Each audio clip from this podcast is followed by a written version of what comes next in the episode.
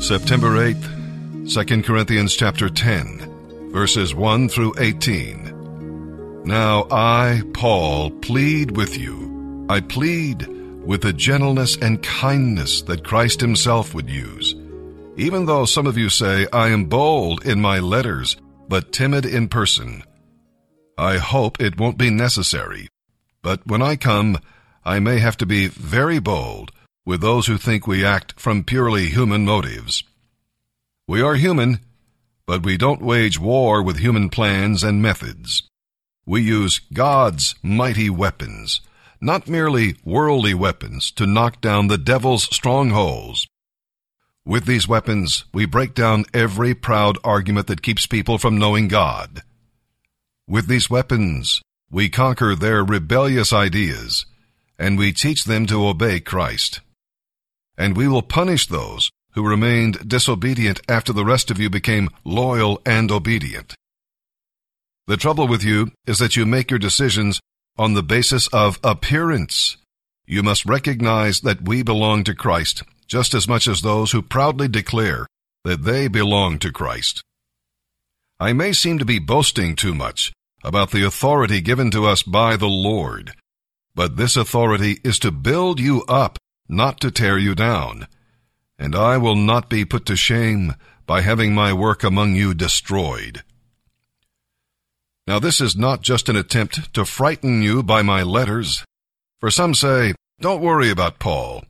His letters are demanding and forceful, but in person he is weak, and his speeches are really bad.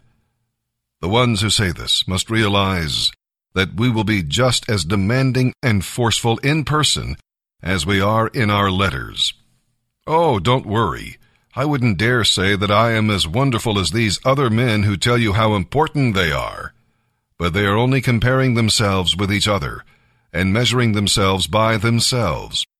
What foolishness! But we will not boast of authority we do not have.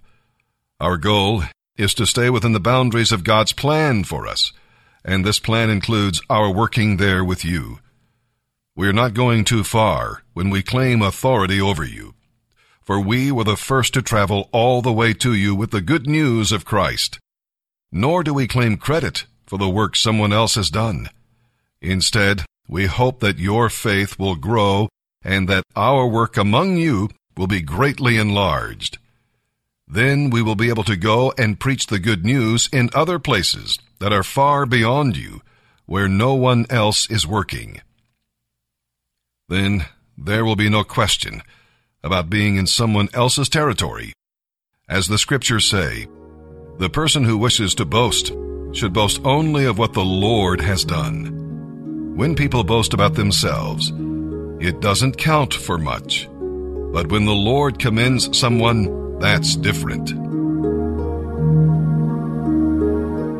Romans 3:23 Sure, I have heard some very godly men say that if they had to lose the entire Bible and could pick only one passage, this is the passage they would hold. Because in this passage is found the very salvation of man. First of all, he says, For all have sinned. All have sinned. Why don't we tremble? Why don't we know how terrible this is? We don't know how much we've sinned in the same way a fish doesn't know how wet it is. We were born in sin. We were conceived in sin. We were born in a fallen world of sin. The only thing we've ever known is sin. Our society, as Scripture says, drinks down iniquity like it was water. You see, here's something you need to understand. Hitler was not an anomaly. Hitler was what everyone in this room has the potential of being. And not only that, you need to understand, even in all the all the wickedness of Hitler, Hitler was still restrained by the common grace of God. And you need to know this, that if it were not for the common grace of God restraining you in your unconverted state, you would make Hitler look like a choir boy. What we do not understand is what Scripture teaches about men. Men are evil. You say, well, I don't agree. That's because you've grabbed enough of Christianity to stand, but you don't believe the Bible. Do you have to teach a child to lie? Do you have to teach a child to be self-centered? Do you have to teach a child to be brutal to other children? They learn that on their own. Set them free. Discipline them not and see what you have in 10 years. A monster.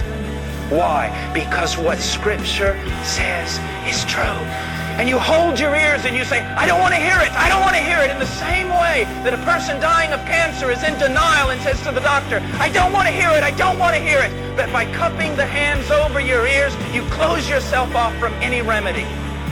Why is sin so terrible? Because it's committed against God. Why don't we tremble? Because we don't know what that means. And why don't we know what that means? Because we do not know who God is such a glorious and blessed being. Imagine this for a moment. God stands there on the day of creation and he tells planets to put themselves in certain orbits in space and they all bow down and say amen and obey him. He tells stars to, to find their place in the sky and to follow his decree to the letter, and they all bow down and obey him. He tells mountains to be lifted up and valleys to be cast down, and they bow down in worship. He tells the brave sea, you will come to this point and you will come no further, and the sea adores. And God tells you to come, and you go, no. How wicked is our sin. Do you see? Dear people, we're always getting a one-sided story. I'm going to talk about the love of God tonight in a way possibly you've never known it. But in order for you to appreciate the love of God, you've got to understand something. His love is exalted in the same way the stars are exalted by a pitch black sky. Let me ask you a question. Where did the stars go this afternoon? Did someone put them all in a basket and carry them away? How come when you looked up you didn't see them? Because there was so much light. You could not marvel at their beauty. You could not even see them. In the same way, you cannot see the stars of God's grace and his love with so much light. When preachers tell you that men are so good, the only way to truly appreciate the love of God and the grace of God is to see the pitch dark blackness of man. And when you see the pitch dark blackness of your own heart, and then you realize that God moved in love for you, it causes you to fall down on your knees with the greatest esteem and worship God.